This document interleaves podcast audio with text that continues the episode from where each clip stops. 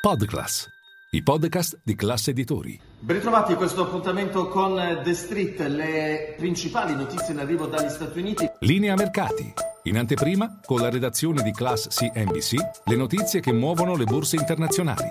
Partiamo dalle minute della Fed, cioè i verbali dell'ultima riunione della Federal Reserve, Fed che traccia la strada per quanto riguarda il 2023 e continuerà a alzare i tassi di interesse, ma soprattutto fa chiarezza su un aspetto, non ci saranno dei tagli dei tassi anche negli ultimi eh, mesi, nell'ultimo periodo del 2023, come una piccola parte del mercato eh, poteva anche ipotizzare fino a qualche giorno fa. La reazione di Wall Street, è una giornata abbastanza volatile, soprattutto subito dopo la diffusione delle minute che è avvenuta alle 20 italiane, c'è stato un calo sugli indici americani che però poi hanno recuperato e chiudono quindi in rialzo, con un deciso rialzo questa seduta, la prima in verde del 2023, il Nasdaq ha guadagnato lo 0,70%, in calo il rendimento del Treasury americano. Attenzione sul petrolio perché continua a scendere sia versante americano con il WTI che il Brent europeo cedono circa il 5%,